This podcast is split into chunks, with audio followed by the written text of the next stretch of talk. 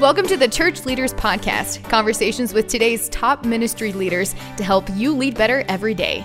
And now, podcasting from scenic Colorado Springs, Colorado, here's your host, Jason Daye. Welcome, friends, to the Church Leaders Podcast. I'm your host, Jason Daye, and I had the opportunity to connect with pastor and author Sam Allberry. Sam serves with Ravi Zacharias International Ministries and also as an editor for the Gospel Coalition. Along with speaking and teaching around the world, Sam has written a number of books, including his latest, Seven Myths About Singleness. On this week's episode, Sam and I tackle an important topic that everyone, regardless of your marital status, should take the time to better understand, and that is singleness and ministry. Sam shares some of the challenges of being a single pastor, as well as many advantages that he and others have experienced. We address the myth that singleness hinders ministry and touch on the posture we all should have as we lead a ministry, whether we are single or married. It's such a helpful dialogue, so won't you please join me in my conversation with Sam Allberry. Sam, welcome to the Church Leaders Podcast. I am so excited that you're able to join us um, all the way from the UK, brother. It's my pleasure. Thanks for having me. Yeah. Now, Sam, let's let's talk about a topic um, that you know quite well because you've been living it out for many years, and that is singleness in ministry. It seems like uh, the church world, at least the Protestant church world, there's almost this unspoken agreement uh, that a pastor should somehow be married, right? Or, or maybe if the pastor's fresh out of Bible college or fresh out of seminary, then they at least need to be almost married. You know, moving in that direction. Uh, and this is one of those myths that you address in your your newest book, Seven Myths About Singleness. So, Sam, my first question is, um, why is this idea of pastors being married, or they should be married in some way, so pervasive? Yeah, um, it's in, in, one sense it's very understandable. Paul, um, in both in First Timothy and Titus, talks about a pastor being the husband of but one wife. So there's at the very least, Paul is expecting that to be the normal case for for pastors. Um, the issue is whether that's an expectation or whether that's a requirement. And I think most churches wouldn't say it's officially a requirement, but unofficially it kind of is because I think most people would think, well, we want our pastor to be married because uh, in some cases, you know, if there's lots of families in the church, we want the pastor to be a family man himself so he can properly relate to and minister to families in the church. Others might be thinking, well, if he's married, we get two for the price of one because we'll get his wife and she'll help and be a sort of unpaid uh, staff member also. Um, and I think some people just have this idea that if if you're single, particularly after the usual sort of age at which people would have got married, there might be something a bit wrong with you, mm. and therefore we're not. So um, there's a whole host of reasons I think why people um, expect or want or require a pastor to be married. Um, so I think those are those are the main ones. Yes. Yeah, Sam. Let's um let's talk about uh, you brought up scripture because people often lean on scripture. Um, and again, oftentimes this isn't like a formal conversation, but I imagine even pastors listening in right now, um, those uh, who might be lead pastors who have been, you know, have have been looking for you know candidates for uh, youth ministry or worship ministry. You know one of the things they've probably thought about is you know hey you know looking for a, a, a pastor who is married or maybe has a family as you mentioned.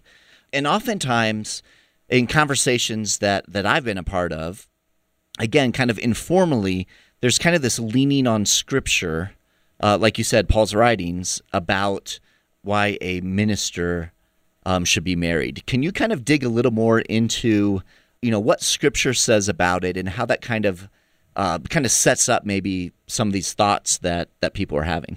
Yeah, so Paul again in, in Timothy and Titus, um, amongst the requirements, and he, he talks about for pastors that there's got to be um, proven character and proven gifting.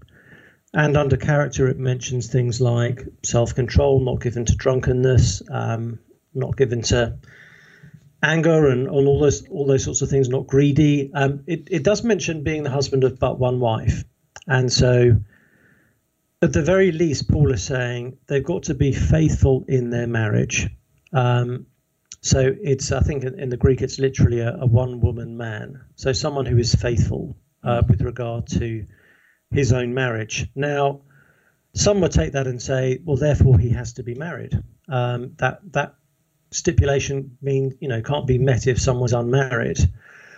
Um, I don't think Paul is is insisting that people must be married in order to be pastors in the church, because in the same passages, Paul talks about how their children must be obedient and respectful. So, if we're going to apply the same logic, then not only must the pastor be married, uh, but must have kids. And because Paul says children in the plural, he must have more than one more than one child. So if we're going to take the logic that single people can't be pastors, then we, we need to also say that childless married pastors um, can't be pastors, hmm. and also that those who've only got one child can't be a pastor. And I don't think many of us would would go there, but it's the same. It's the very same principle. So I think a better understanding is that Paul is not requiring marriage. He's simply expecting it and saying, in your marriage, you've got to be a faithful married guy rather than you have to be married. Um, and obviously, the, the, the test saying, you know, you're, you're, you've got to manage your own household well, how you do manage your, your marriage, manage your children, handle those leadership responsibilities, lead that family unit is going to be indicative of your leadership gifting and your effectiveness. So there's that side of things is missing when a pastor's single, but there's still, I think, other ways to measure someone's suitability to church leadership, even if they don't have a family of their own.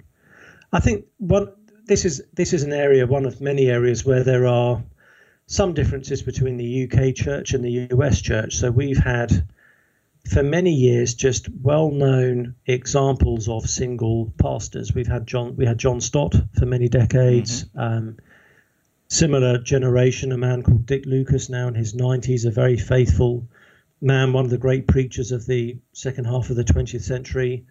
Um, we've got contemporary examples like Vaughan Roberts in in Oxford. So we've we've never been short of actually elder statesmen within the evangelical world here who have been single and many married as well. But it means we've always had that that category and that concept in the UK church of that some some pastors are single and it, it doesn't necessarily hinder their ministry being single. Um, some of our great leaders have been single. So it's not an argument for saying, hey, singleness must be better, they must be single. It's simply to say um, they can be single and be very effective in ministry. It's not ultimately their marital status which qualifies or disqualifies. It's their their character, their gifting, their their temperament, and, and all, all those other things. Yeah, yeah, that, that's fascinating. It's very interesting as you, as you've shared that in the UK, you've had some really strong godly examples of of single pastors and, and ministers. Because um, here in the U.S., um, uh, we know they're out there, but but by and large, um, there tends to be more of a focus on on you know married couples um, pastoring and leading, or you know the family the family sense of that. So that's pretty fascinating.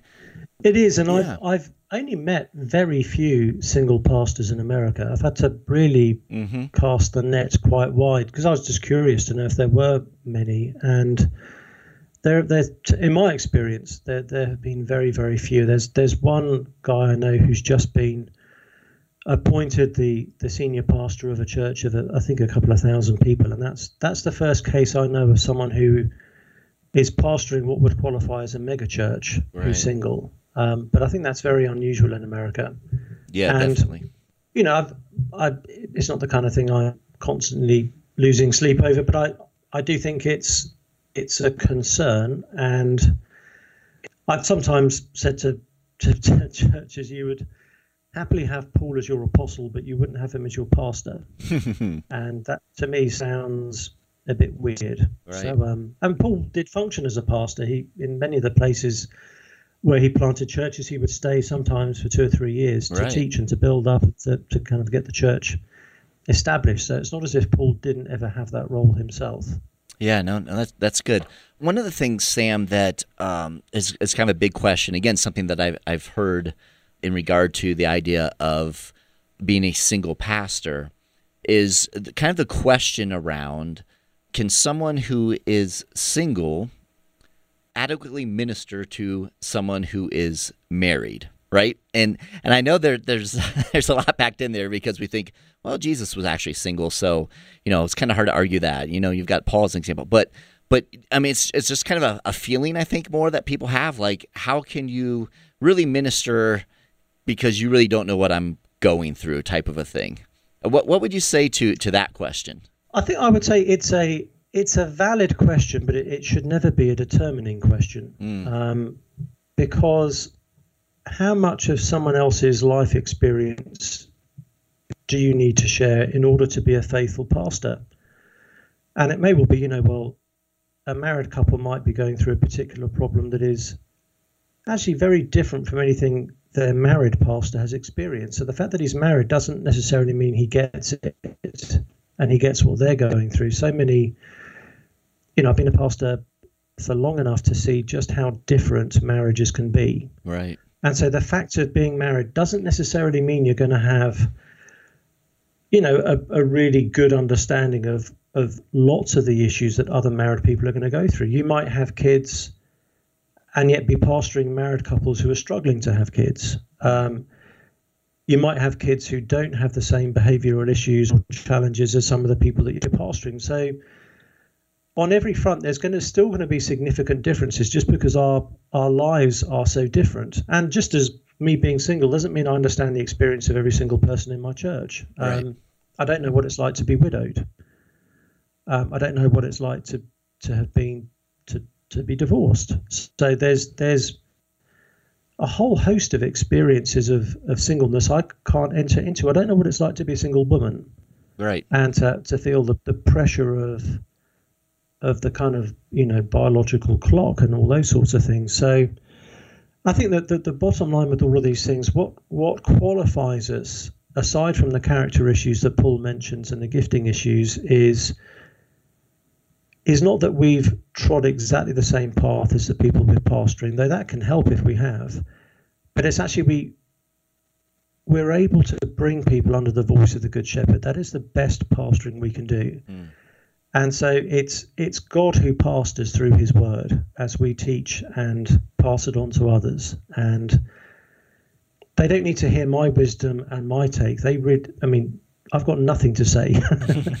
um, it's I'm I'm only qualified to speak in as much as I'm teaching the Scriptures. And if I'm teaching the Scriptures in a way that is, I'm seeking to understand as best I can the lives that I'm speaking into if I'm speaking the word of God faithfully into the lives of the people in my church, then actually it doesn't matter if they're at a completely different stage of life to me or they've been through things I can't even begin to imagine. There's always enough common humanity for us to be able to relate at a very basic level of we, we know what it's like to be fallen, we know what it's like to be sinful, um, we know what it's like to be fearful or whatever it might be. In a generalized sense, we, we share enough to be able to relate, but we don't have to we don't have to have been through what someone else has been through in order to be a really effective pastor to them. And thank goodness, otherwise we'd have a very, very tight and small circle of people we could ever pastor if that was the case. Yeah, yeah, that's good. That's good, Sam. Let me ask you this, Sam. In, in your experience over the years as a pastor, what have been, and we'll ask both sides of this. So I'm going to ask, what have been some of the biggest challenges um, that you face as a pastor who is single. But then I also want to make sure we get to what what are maybe some of the advantages you know that you've that you've experienced. So let's start with challenges. What are some of the biggest challenges that that you face because of a singleness in ministry? I think there are there are one or two that immediately spring to mind. Um, there there can be a measure of isolation. Um, mm.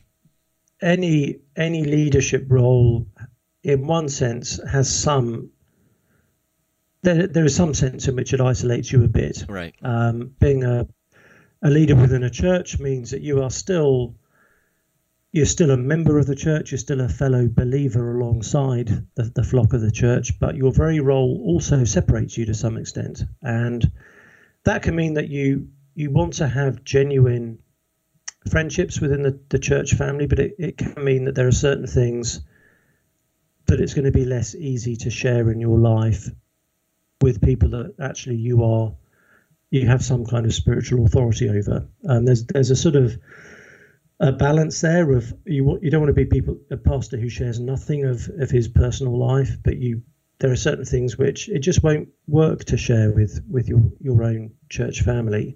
And if you're married, that that is mitigated against by the very fact that you have a, a spouse and someone that you can download certain things to about church, certain problems, and all the rest of it. Mm-hmm. So, one way I've found to help with that is just to make sure I've got some good, strong friendships from outside the church. And if there are particular trials or challenges, um, those are those are the friends I will lean on the most. But that that can be difficult in the church. Um, that sense of slightly being separate. I think the other challenge is, and this this is also a function of of personality type is so much of church life takes place at evenings and weekends and this is one of the advantages we'll come to but as a single person you have more capacity you have more flexibility a bit more availability but the danger i've seen both i've seen that with me and i've seen it with with a number of other single people in ministry is you can quickly use up your relational capacity for that week mm. doing ministry. And then when it comes to the day off, you really need you need you know if you're particularly if you're a bit more introverted, you need time out from people. And the, the danger with that is if that becomes a weekly pattern, um, it means you're not actually investing in relationships and friendships of your own. And you can be spending all of your relational energy on ministry.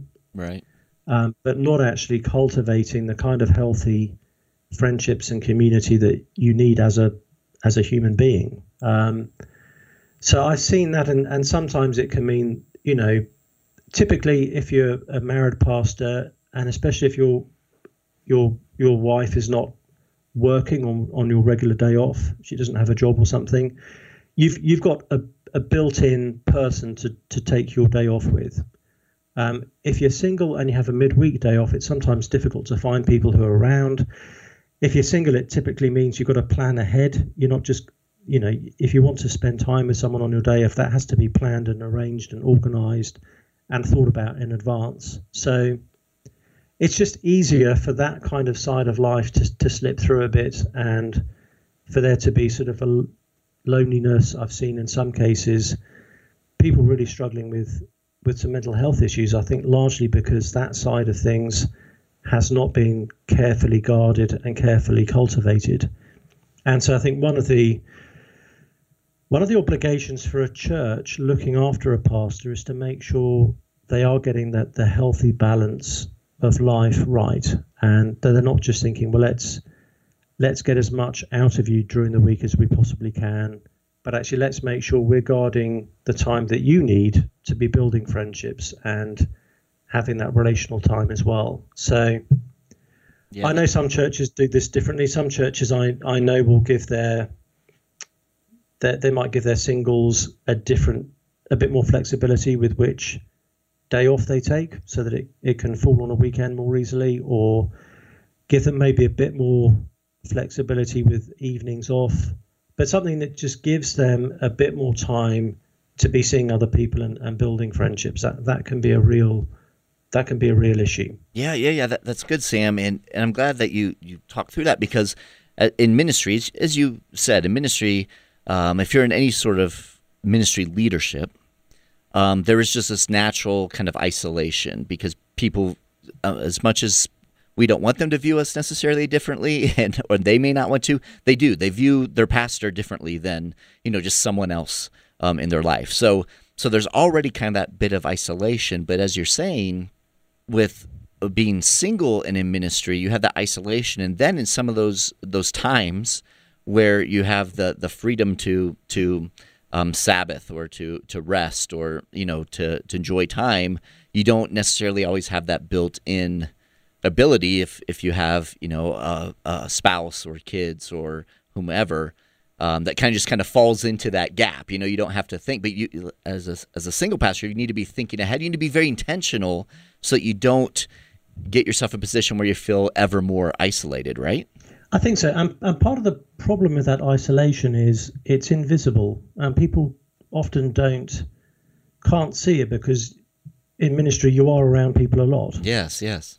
So Right. think, well, they can't possibly be lonely because he's Right. you know, constantly around people, and you are. But it's often in ministry contexts and church meetings where it's not the same kind of I can just completely be myself and fully exhale like you can with your own family, hopefully, um, and with your closer friends. So it's making sure that that side of life is being protected and cultivated, and yeah, it, that you know.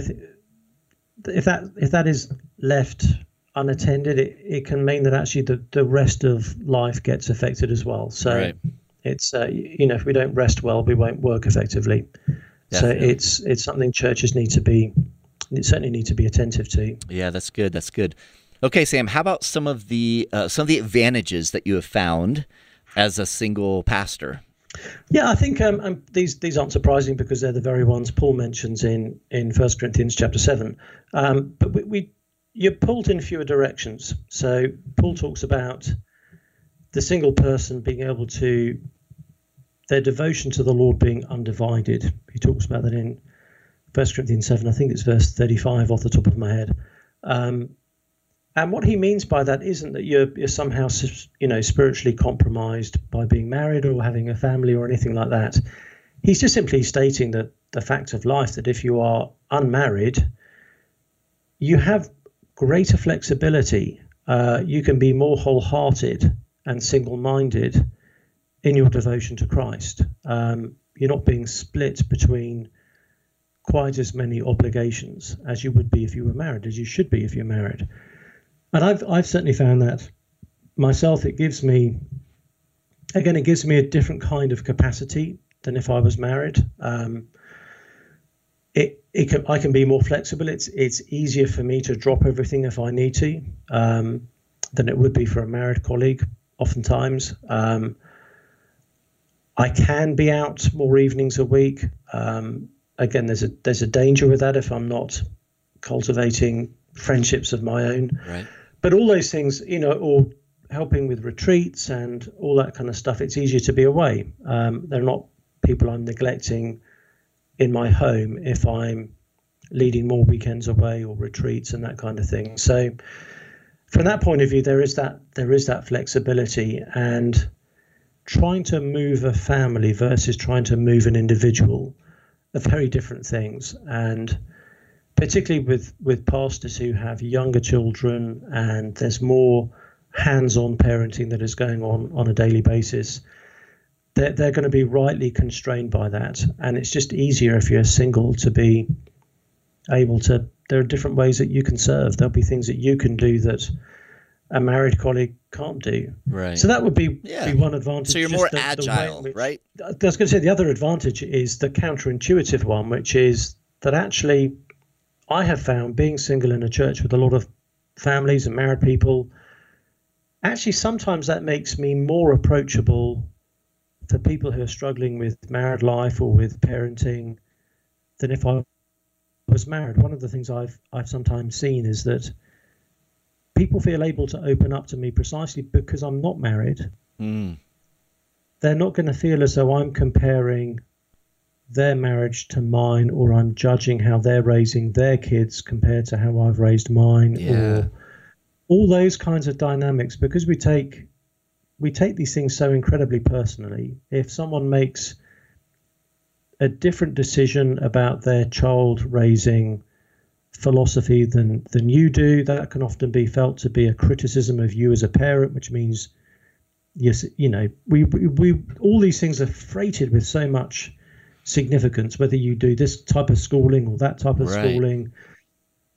As a single person, I'm in one sense I'm I'm entirely neutral, or at least perceived as neutral on a whole host of issues. And so I've had people say, actually, I feel like I can talk to you about this because you're not married.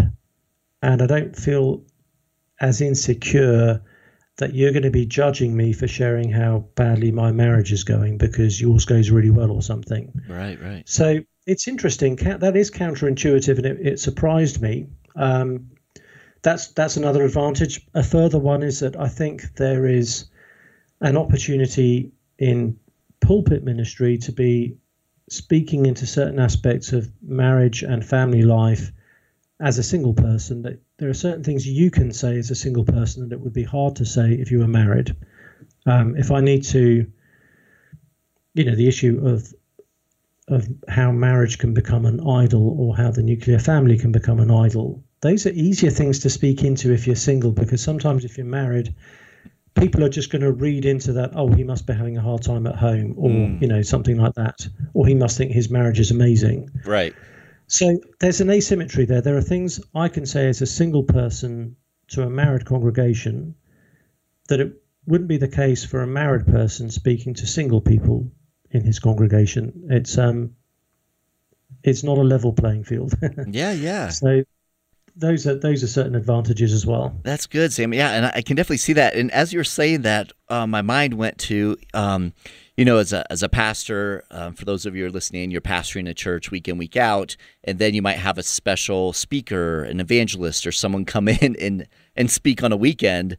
That person can say things that you as as the pastor can't. You know, they, they can come in and, and speak to some things that are more challenging for you as a pastor who's there week in, week out can speak to.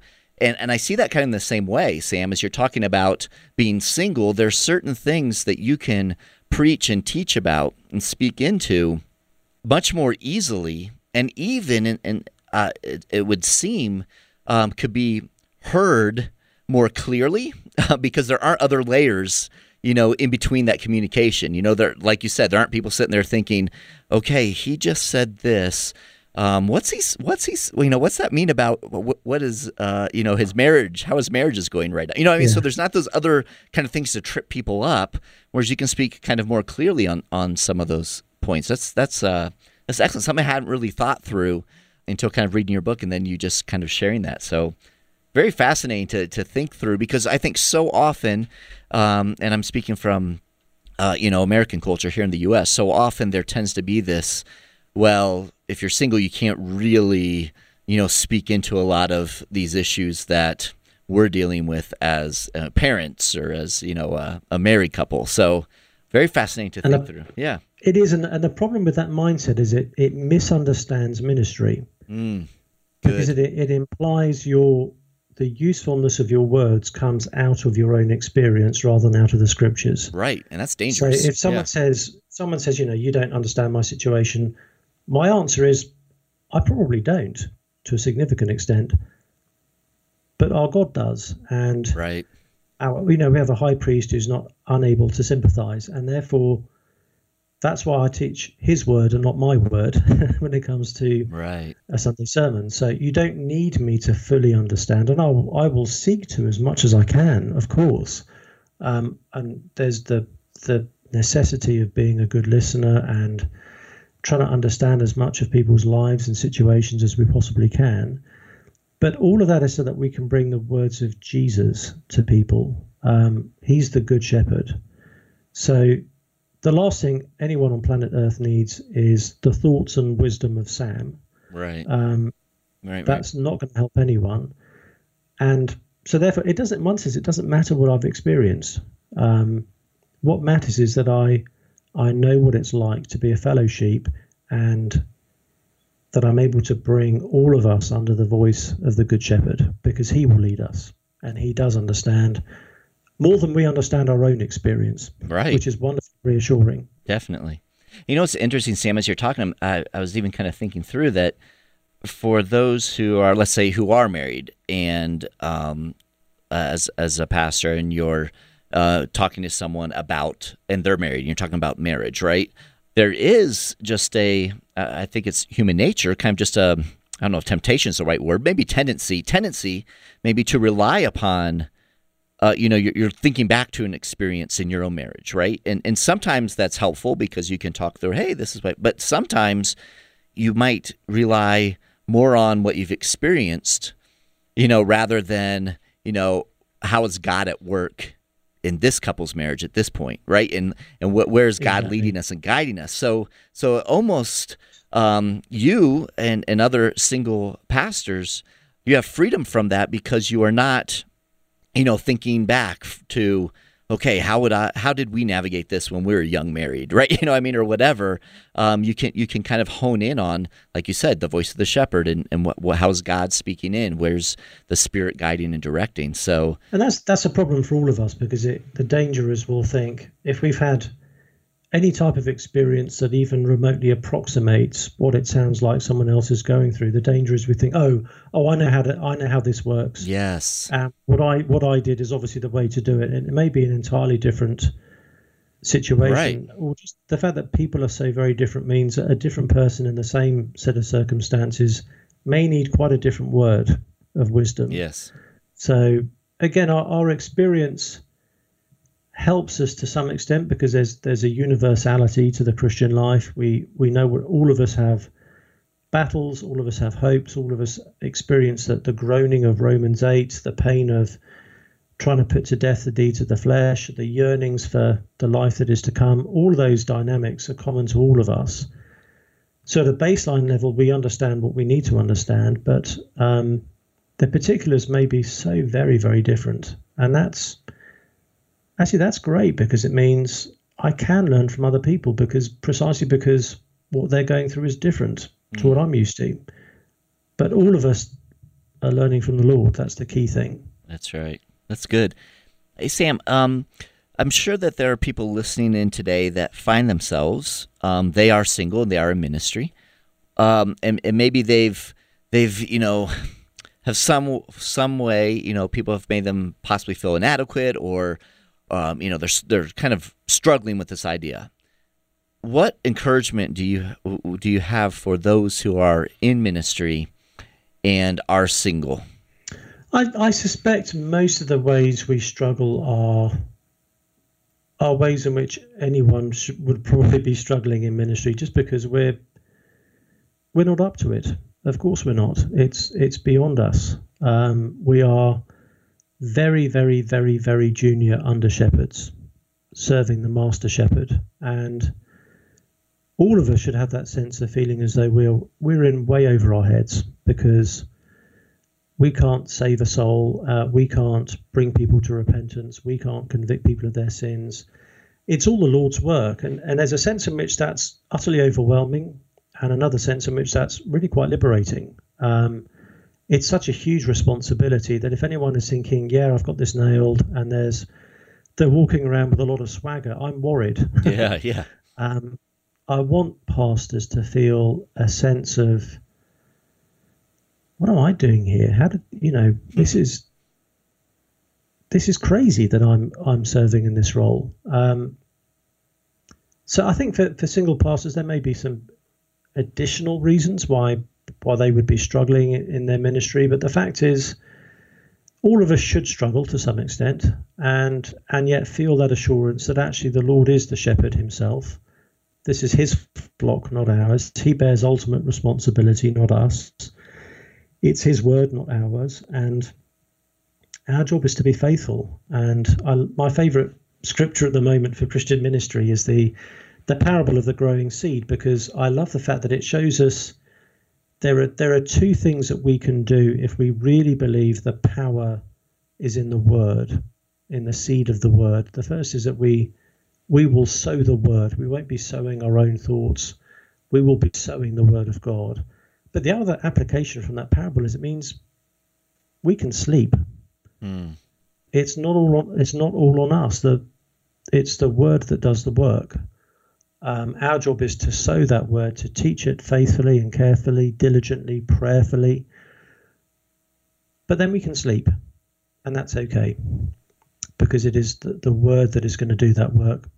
Luther famously talked about, you know, the Reformation happened whilst he drank beer. It was, you know, it was the gospel that was doing the work of, of the Reformation. He was, in one sense, set it off and then stood back and just watched it happen. But I, I, I just want to give that reassurance to to tired, stressed out pastors, particularly those who are more prone to being very activist, that actually that the work of the kingdom is going to be fine if you take an evening off.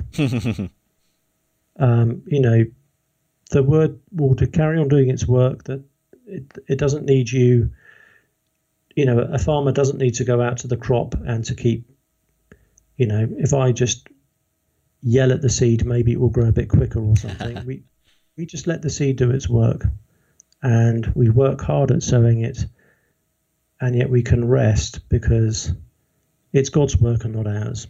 There's, to me, that's that's such a wonderful, uh, liberating things. Otherwise, we would feel so crushed by the needs, crushed by the burden, right. crushed by the sheer amount there is to do, and we're never done. We're never close to being done. So, at times, I think we need to evidence our faith in the Word of God by resting. Mm. That's good. It's encouraging word, brother.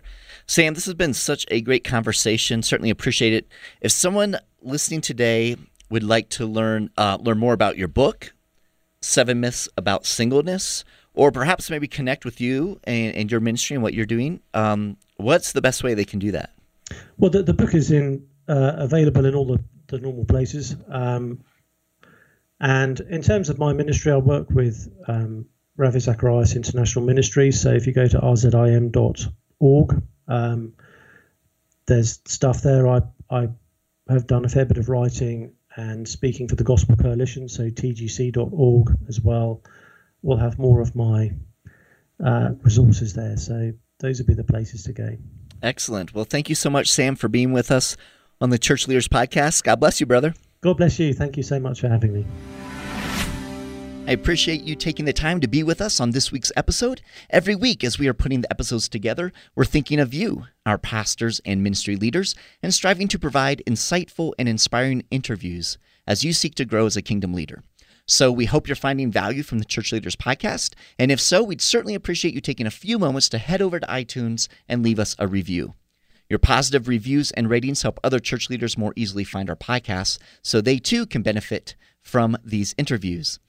Again, we thank you in advance. And if you have any comments, any questions, suggestions, or ideas for guests, I would love to hear from you. You can send me an email to podcast at churchleaders.com, or you can connect with me on Twitter. Finally, you can find this podcast as well as other great faith based podcasts on the FaithPlay app. It's available for both Apple and Android. And so we encourage you to check that out as well. So until next time, this is Jason Daye, encouraging you to love well and lead well. You've been listening to the Church Leaders Podcast. For articles, videos, and free resources that will help you lead better every day, visit our website at churchleaders.com. Thanks for listening.